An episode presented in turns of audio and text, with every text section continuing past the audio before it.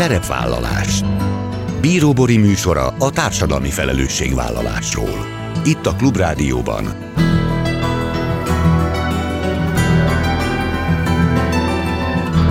Szerepvállalás.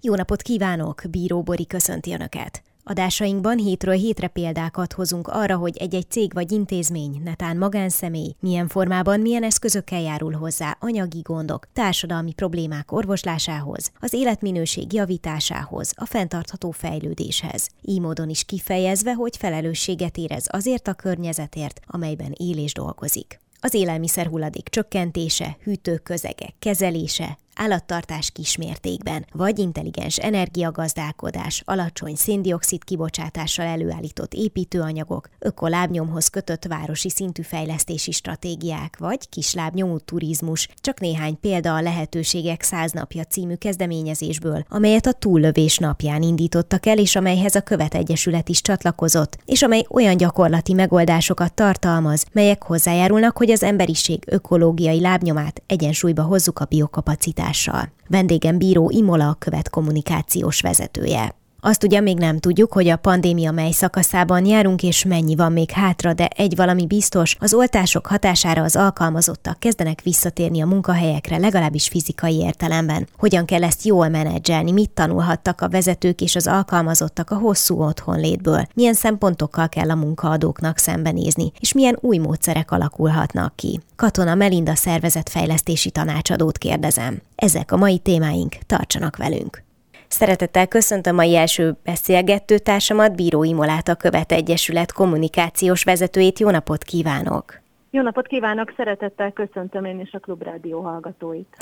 Idén július 29-ére esett a túllövés napja, és hát ez így önmagában nem biztos, hogy sokat jelent, vagy sokat mond, viszont ha hozzátesszük, hogy ez az a nap minden évben, amikor az emberiség igénye az elérhető természeti erőforrásokra meghaladja a Földünk által újra termelni képes készletet, akkor sajnos nem lehetünk maradéktalanul boldogak, és hogyha hozzáteszem azt, hogy ez a dátum tavaly augusztus 22-e volt, akkor még kevésbé rózsás a kép.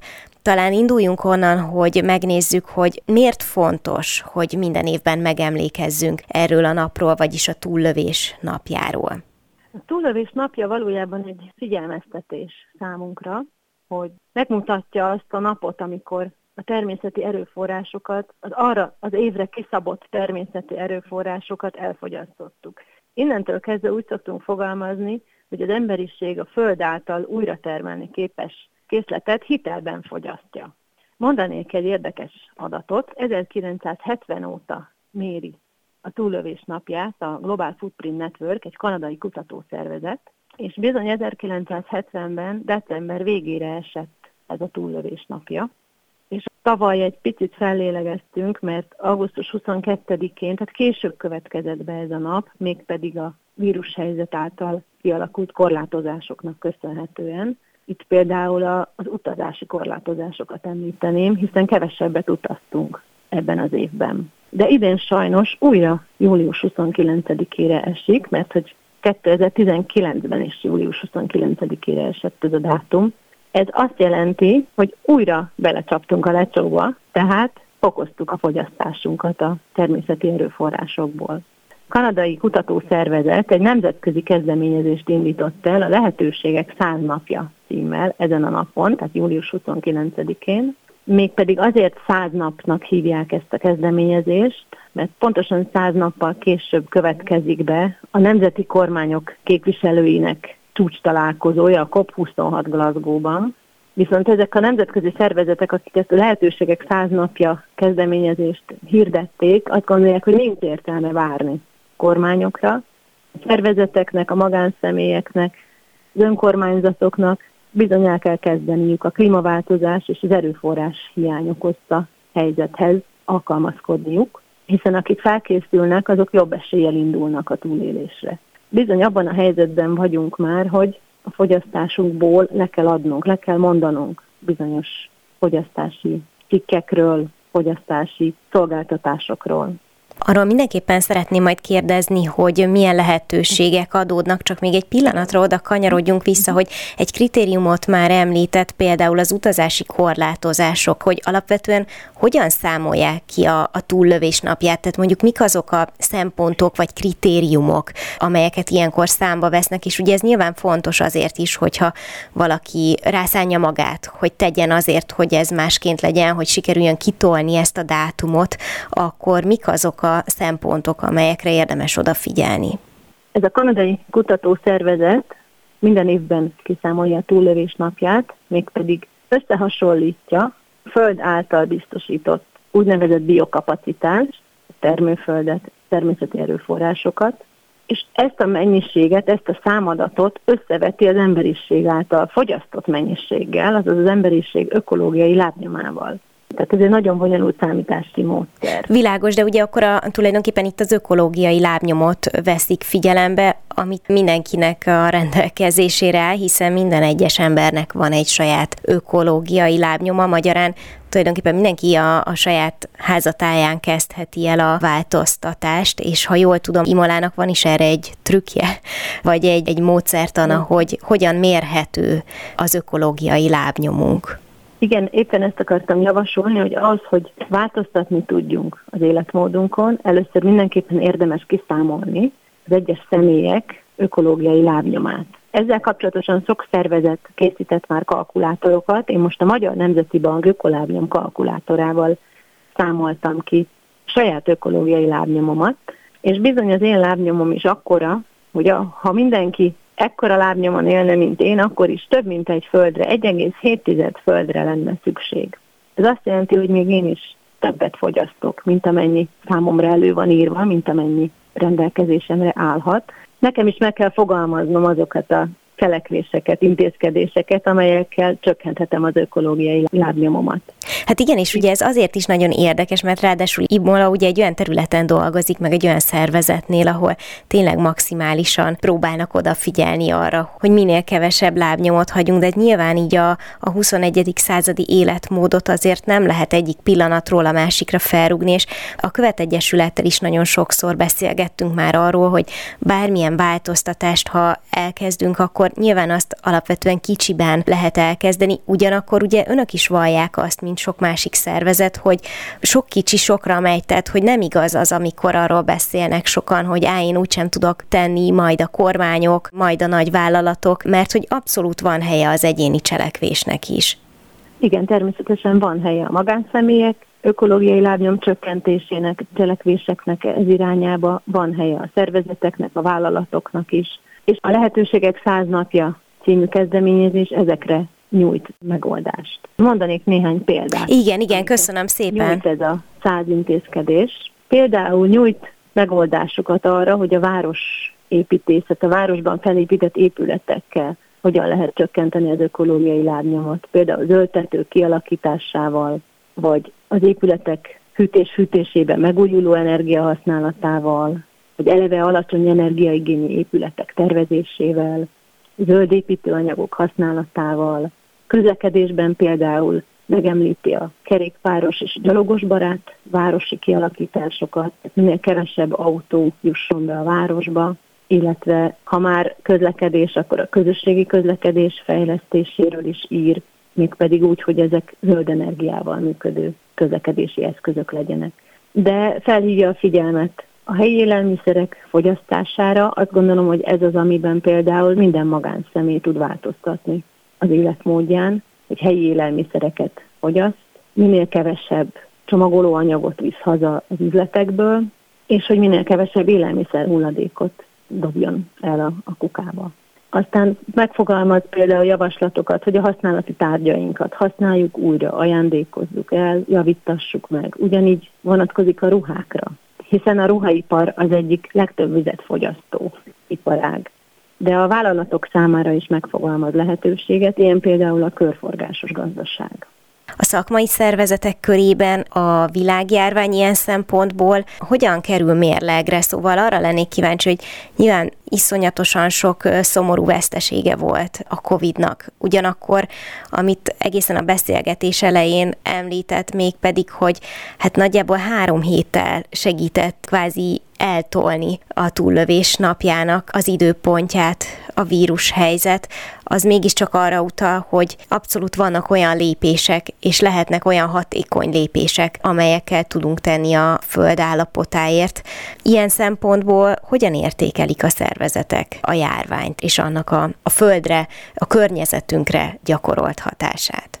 A koronavírusnak a környezetre vonatkozó többféle hatása is volt. Például említettem, hogy csökkentek az utazások, de sajnos negatív hatása is volt a, a vírus helyzetnek, hiszen rengeteg egyszer használatos maszkot, gumikesztyűt, törlőkendőt használtunk, amelyek sokszor nem a hulladék lerakókban, hanem bizony a természetben, az utakon és a tengerekben végezték, további szennyezéseket okozva ezzel a tengerekben és a természetben visszakanyarodva ahhoz a csúcs találkozóhoz, amit majd Glasgow-ban tartanak, és ugye mhm. említette, hogy július 29-én, amikor a túllövés napja volt, akkor onnantól hirdették a lehetőségek száz napja kezdeményezést, aminek apropóján mi most beszélgetünk. Szóval, hogy ugye amikor lejár ez a száz nap, éppen akkor gyűlnek majd össze a nemzeti kormányok képviselői egy globális klímacselekvés csúcs találkozón, hogy ettől mit lehet várni, vagy remélni, és mondjuk bíznak-e abban, hogy itt valóban hoznak majd olyan döntéseket, intézkedéseket, amelyeknek konkrét hatása lesz majd a környezetünkre. Azt gondoljuk, hogy most már a nemzeti kormányok képviselői is túl vannak a sokadik globális klímacselekvés csúcs találkozón, és azt gondoljuk, hogy egy világméretű egyetértés alakulhat ki annak érdekében, hogy a világon szerte meginduljanak a klímaváltozás visszafordítása, vagy a klímaváltozás hatásainak mérséklése érdekében drasztikus gazdasági intézkedések. Bízunk akkor ebben, és esetleg majd térjünk rá vissza, amikor ez aktuális lesz. Uh-huh. Nyilván izgalmas lesz figyelni, hogy milyen eredményre jutnak. Én minden esetre most nagyon köszönöm Bíró Imolának, a Követ Egyesület kommunikációs vezetőjének a túllövés napjáról beszélgettünk. Ahogy említettük, tehát idén július 29-ére esett ez a dátum. Köszönöm szépen! Köszönöm szépen én is az interjút, és még egy dolgot szeretnék említeni, hogy aki szeretne a lehetőségek száz napja kezdeményezésről többet megtudni, érdeklik azok az intézkedések, amelyekkel csökkentheti az ökológiai lábnyomát, azt kérem, hogy látogasson el a Követ Egyesület honlapjára, a www.követ.hu oldalra, és ott megtalálja ennek a kezdeményezésnek az elérhetőségeit. Köszönöm a pontosítást Bíró Molának a követ kommunikációs vezetőjének, köszönöm a beszélgetést. Köszönöm szépen. Szerepvállalás a telefonnál Katona Melinda szervezetfejlesztési tanácsadót köszöntöm, jó napot kívánok! Jó napot kívánok a kedves hallgatókat, köszönöm a lehetőséget, hogy beszélhetünk. A munkahelyekre való visszatérésről beszélgetünk, ugyan hát sajnos sokan elveszítették a pandémia alatt a munkahelyüket, és voltak olyanok is, akik ugye ugyanúgy bejártak minden nap dolgozni, de hát sokan voltak, akik megtehették, hogy otthonról dolgoztak, és most úgy tűnik, hogy azért lassan-lassan mindenki visszatér, akár hibrid formában, de, de mindenképpen elkezdődött ez a visszatérés, és még ugyan nem látjuk, hogy lesz esetleg újabb lezárás, de az biztos, hogy valami fajta új helyzetet hozott mind a munkavállalók, mind pedig a, a munkáltatók életében a visszatérés. Én onnan indulnék, hogy először is lehet-e általánosítani, tehát azt mondani, hogy jót tett a munkavállalóknak a hosszú otthonlét, vagy épp ellenkezőleg nagyon-nagyon elegük lett a végére. Hát én nagyon oszkodni szoktam mindig az általánosításokról, mert valaminek, valakinek mindig egy történet az egy pozitív dolog, másnak meg kevésbé az. Mondanám azt, hogy mind ebben is és minden másban nagyon megosztott a munkavállalóknak a megítélése és a helyzettel. Van, aki nagyon örült, mert úgy érezte, hogy sokkal több időt kapott a családjával, az otthonával, megsporolt egy csomó utazási időt. Sokan meg úgy élték meg, hogy a társas kapcsolataik azok nagy mértékben erodálódtak, visszaszorultak, és egy ilyen nagyon-nagyon erős magányosság és elszigetülődés alakult ki. Tehát azt lehet mondani, hogy ez borzasztóan sok tényező függvénye, és leginkább annak a függvénye, hogy az adott munkavállaló milyen körülmények között él, kivel él együtt, milyen típusú munkája van, tehát hogy, hogy nagyon összetett a dolog, de nyilván vannak olyan tényezők, amiket újdonságként lehetett megtanulni, tehát amiket akár tovább is lehet örökíteni, és talán felhívta olyasmire is a figyelmünket, amiről azt tudjuk, hogy na hát ezt így biztosan többet nem. Voltak-e ilyen tanulságok? Abszolút mértékben voltak, hiszen ami nagy mértékben átrendeződött, és azt gondolom, egy teljesen újfajta megközelítésben jelent meg, hogy lehet otthonról is, home is dolgozni, és azért a teljesítmény az létrejön, és ez egy nagyfokú átállást igényelt, nem csak a munkavállalók részéről, de a vezetők részéről is. Mert nagyon sok szervezetben elképzelhetetlen volt, hogy húzamosabb ideig elengedjék kvázi home otthoni munkavégzésre a dolgozókat, hiszen ez egy feltétele volt, hogy, hogy hát láthatóvá tenni az emberek teljesítményét. Most meg azért ez a helyzet bebizonyította, hogy igen, lehet otthonról is dolgozni, lehet teljesítményt létrehozni, és hogy ez egy nem egy ördögtől való, tehát ez egy nagyfokú rugalmasságot adott, és az ország ez egy stabil átrendeződés lett.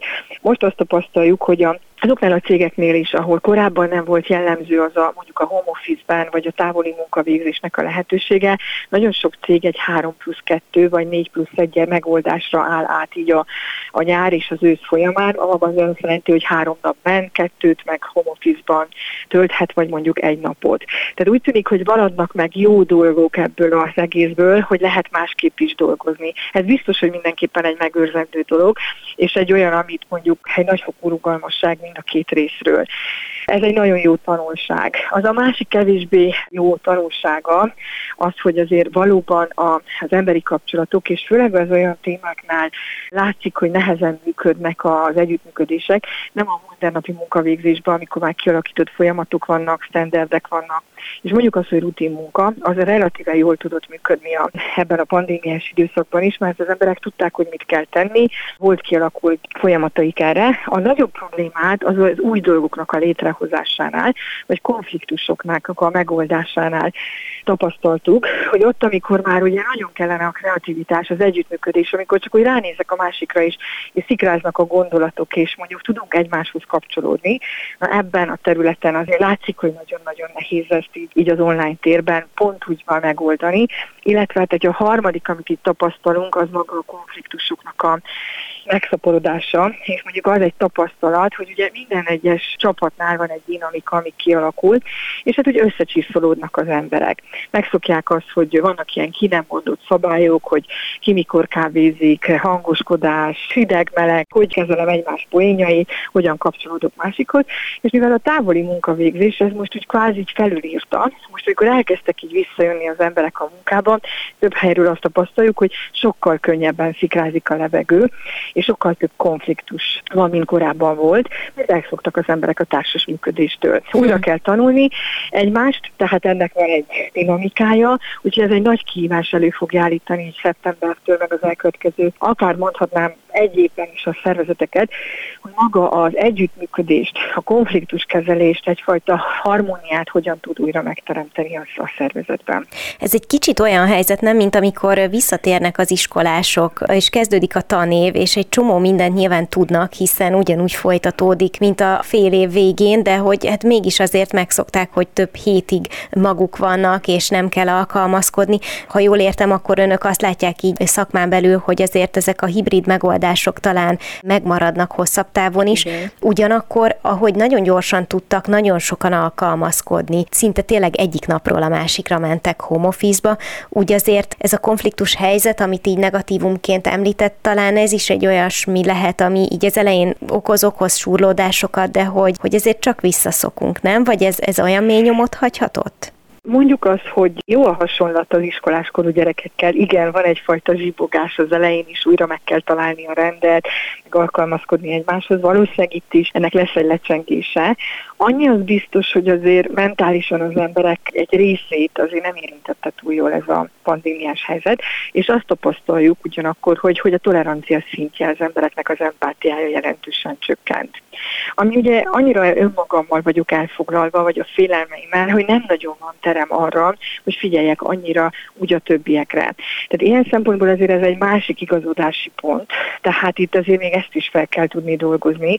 Amikor picit megnyugszok, biztonsági érzetem lesz, már nem aggódom annyi a magamért, a családomért, vagy vész vagy valós helyzetekért, és újra tudok jobban nyitani emberek felé, nyugodtan sokkal toleránsabb leszek, már az egy, alapfeltétele annak, hogy a konfliktusainkat meg tudjuk oldani. Igen, igen, Tehát, értem. hogyha ebben is tudunk javulni, akkor természetesen akkor ezben megint csak elindul egy visszarendeződés, de ez idő. Igen, itt a toleranciának valószínűleg tényleg nagyon nagy szerepe lesz. Nekem van olyan kollégám, aki például annyira megszokta, hogy otthon senki nem zavarja munka közben. Nyilván ugye egy olyan emberről van szó, akinek mondjuk nincsen családja, nem ugrálnak a gyerekek otthon, és egyébként is tényleg viszonylagos nyugalomban dolgozik, hogy őt most borzasztóan zavarja a környezet, és folyamatosan egy fülessel a fején kell, hogy üljön, és ebből számtalan ilyen helyzet van.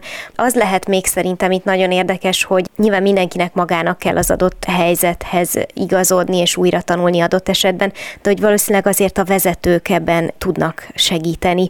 Hogyan? Tehát, hogy vannak ilyen trükkök, vagy olyan hát javaslatok?